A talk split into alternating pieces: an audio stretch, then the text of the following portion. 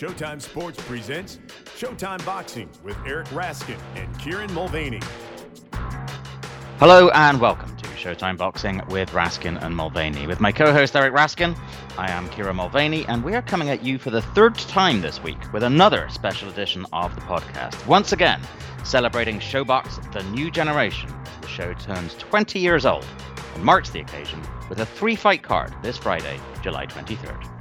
So on our regular Monday morning podcast, we welcome ShoBox executive producer Gordon Hall to reflect on 20 years of matching prospects tough and to give his insights on this Friday's triple header. Then on Tuesday, we dropped a pod that I know Kieran and I consider one of our favorites we've ever done as we talked with the faces and voices of ShoBox, Barry Tompkins, Steve Farhood, and Raul Marquez about what the series means to them. And today we welcome one more person with a long history with ShoBox. In fact, he's been involved in ShoBox almost from the very beginning. He began his career in the business as matchmaker with 10 Goose Boxing, the Goossen family's first foray into boxing promotion, before becoming vice president of Goossen Promotions, where he was closely involved with guiding the careers of fighters such as David Reid, Andre Ward, the comebacking James Toney, Paul Williams, Chris Arreola, and many others. Since 2014, he's been president of TGB Promotions Tom Brown, welcome to the Showtime Boxing Podcast. Thank you. Glad to be here. Uh, so let, us start with a, a, big picture question about ShoBox, Tom. Um, as a matchmaker or promoter, how big of a game changer is it to have a series like ShoBox out there as a way to get prospects TV opportunities on a regular basis? I, I mean, it's huge. It, it, it, you know, it did so much for my brother and I, and I in building our prospects in the early days our first ShoBox event was 2002, and I think they started what what was the date? 2001. yeah. yeah. So and so from 2001 to August of 2002, when we finally got, got that date, I was begging Gordon. You know, that's what it came down to. and you knew you knew you had to put a good show on for him. You know, really, really, what what I love about Showtime now that you know, like you said, that 30 years has evolved and everything is the passion that the executive producer Gordon Hall has you know, for the show itself. And and he's a tremendous matchmaker. He really is, you know, and and and he's matching rising stars, which is not easy. It's one thing to make a 50-50 fight, but he's got to deal with knuckleheads like us where we don't want to get someone bumped off and i'm going to always be pushing for a 70-30 fight and he's mm-hmm. trying to reel me back down to 55-45 or 50-50 and he gets his way all the time you know? so that's why it's that's why it's last, lasted so long Right, right. And what about, you know, from your perspective, uh, you know, what's the value for you going in? Like, I'm sure there are platforms where you could get your 15 and no guy and get him a guy who's going to fall over after a couple punches. But this yeah. is, you're, you're, you're really matching your guys tough very early in their careers. What's the value for you in that as well? well the, the thing is, the value is you, you see that ShoBox has built so many world champions. And, and as a promoter, it helps that your fighters had been matched tough early. You know, I mean, it, it gives us something to gauge them on. You, you know, you, you, can't take anything for granted. Yeah. Um, and, and so on, on, that subject of, of matching these guys tough, I'm curious how, whether you've had times, and you don't have to name any names, of course, but were there instances over the years of, of fighters or their managers who turned down ShoBox dates because they were looking for softer fights and and either you or Gordon Hall wanted them in a little too tough for for their liking at that point in their careers. Well, it wouldn't have been me. I mean, I you know I would always try to edge because we've got the investment in the kid, or, or mm-hmm. you know if they're a bonus fighter or something. I'm, I'm pushing Gordon, like I said, for that 70 30. And inching down if I can. So yeah, you know, and then at sometimes uh, uh, these fighters have a manage, management team that just flat out said no. You know, they'd rather rather go fight on a club show or an undercard of a big event off TV and still let the kid develop. But I always like I always like the idea of them. Look at you have to take a little bit of risk if you want that exposure, and that's where ShoBox, the new generation, is the place for those type of fighters. Right. And and I guess you learned a little something about the fighter uh, just from them saying no sometimes to them to that sort of opportunity that it tells you okay this guy is not quite ready for this step step up if he doesn't believe he's ready for this step up exactly you know what you're dealing with down the road now you know right. i mean you know look at we uh we had we, like i said andre ward paul williams robert guerrero Rico Ramos were all guys that were in tough fights always on on ShoBox. And as a matter of fact, Robert Guerrero lost his first professional right. fight on ShoBox. We brought him back uh, shortly after that on ShoBox again uh, with the same opponent. He beat him. He avenged that loss, and that was all prior to him going on and winning a world title. And I guarantee you that helped him stamp that world title. Yeah, you've talked about this a couple of times. I'm very curious what the process is with Gordon. We all know Gordon. Gordon's one of the nicest guys in boxing, but there's steel there. He's gonna he's gonna fight for what he wants, and and I am curious what that process is like. To sort of sitting down and working it back and forth with him. He'll grind it down, and Gordon, like I said, he's a tremendous matchmaker. And it's not he's grinding down people like us. Where we're fighting right back, you know. so you know, and he he's he comes up with a list of names uh, uh, for opponents that he feels would he be comfortable with and usually they're all too damn tough, you know, and somehow he sinks one of them in on you. So, you know, he's he's good. Look at what what he wants. What he wants is he wants you to fight something different in your career. You know, test yourself against something you haven't seen, and then he'll he'll tell you a thousand times. He always wants that fight on ShoBox to be that kid's toughest opponent to date, and that's what you're dealing with. And it's worked mm. for 20 plus years. Yeah. You know, yeah. And, it, and it shows you, like I said, the passion this man has to continue to do this and and give these young fighters that opportunity. It's just, I mean, it's a tremendous platform. So, uh, you know, you're not just a, a, matchmaker and promoter. You are also, I would assume, a, a fight fan. Um, I'm curious if any particular ShoBox memories over the years stand out. Great fights, great fighters, whether they were your cards or, or not. Are there particular ShoBox memories for you? You know, I'm going to have to go to one of my cards. okay. So you know what it was?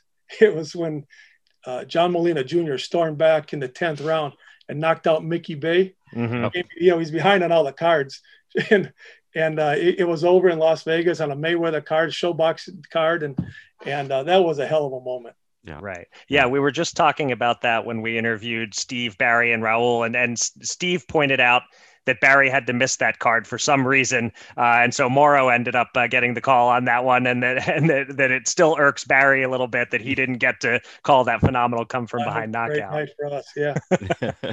um, uh, talking of, of Stephen Barry and Raul, as Eric said, we had him on the podcast um, just recently, and one of the things that I said to them is is I really like the feel of a ShoBox broadcast and a large part of that is because of the way they commentate about it. It feels more low key it feels informed but it feels more kind of low key it, seems appropriate for that kind kind of card. And i wonder if you have feelings about that like when you get back afterwards and you watch the broadcast you know how those guys or Nick Charles uh, or the others who are involved in ShoBox, how they go about presenting the show? You know, it's it's like you said, they, they they're so good at what they do it's like they come into your living room now and uh, you know you, you look forward to it. And yeah. you know why go back with all of them so long? And as a matter of fact barry uh, barry did our shows in the late 90s when, when we were at dan and i were at america presents. He was he was our guy you know so yeah it's just it, it, it's it's a great team.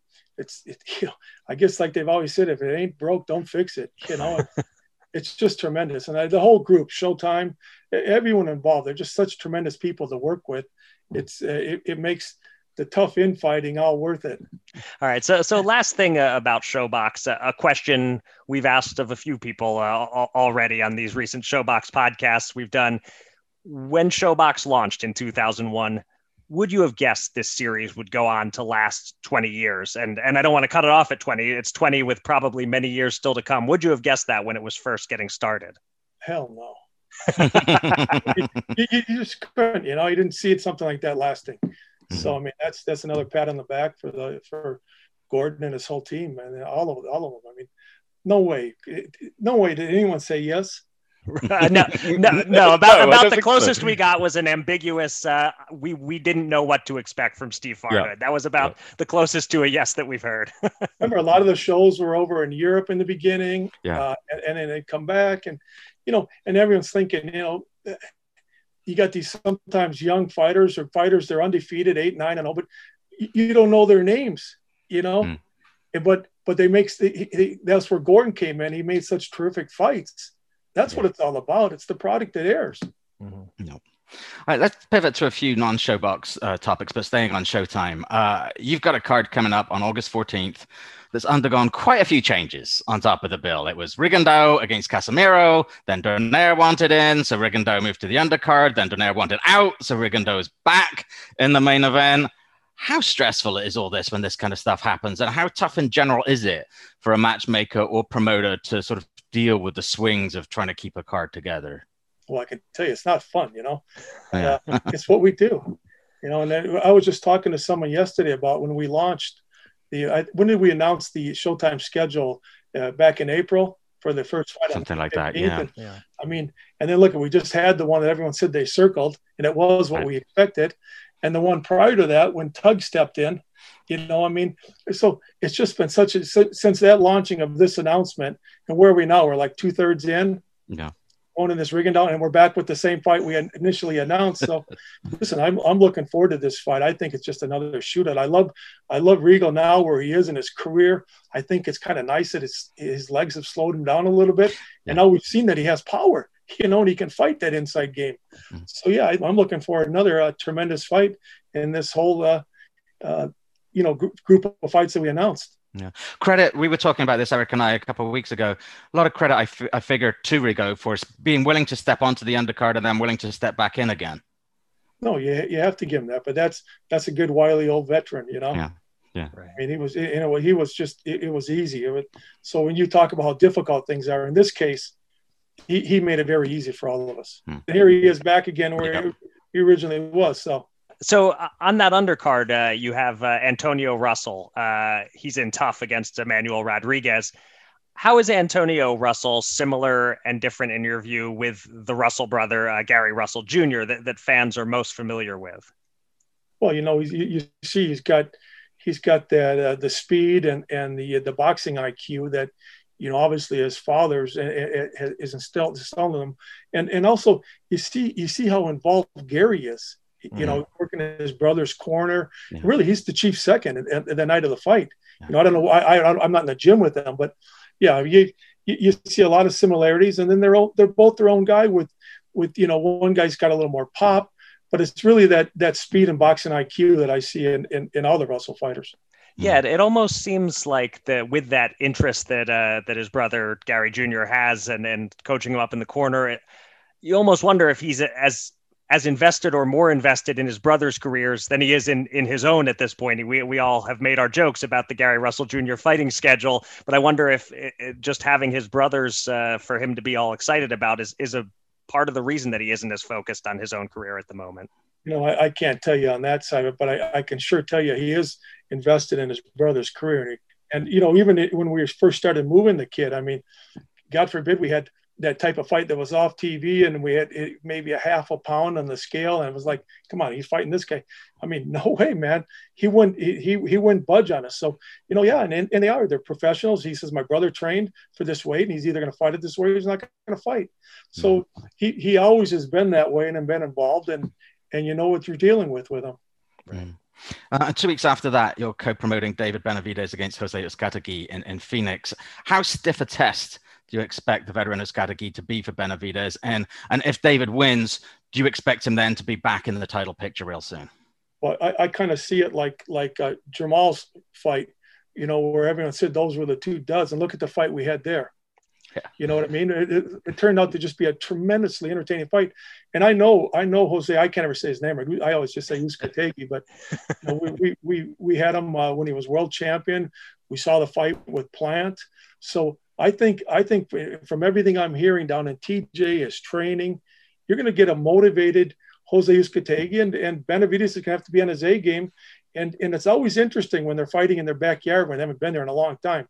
I mean, you, we saw that with Jarrett Hurd, you know, and I saw him, de- I saw Hurd dealing with his ticket request and his friends and making sure his grandmother was picked up.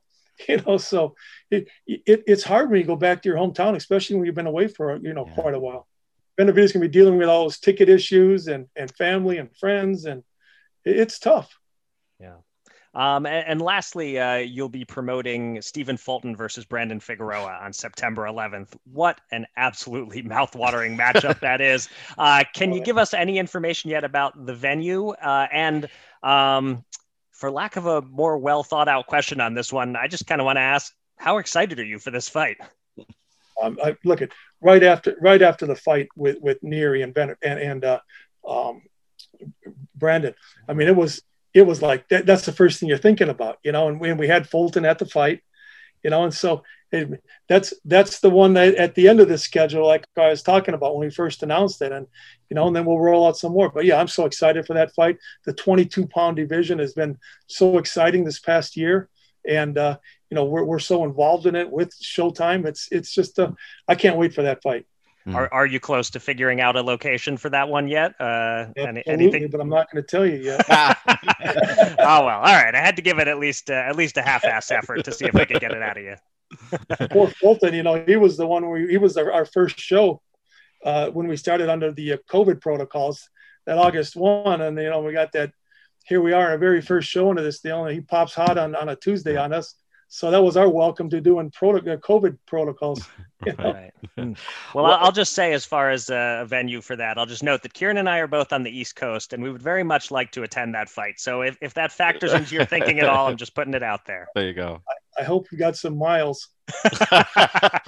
Very well. okay hey tom this has been great to have you on thank you really uh, very much it's been great to get your perspective thank you for joining us and i hope you'll come back again and be back on the showtime boxing podcast in the future yeah, awesome.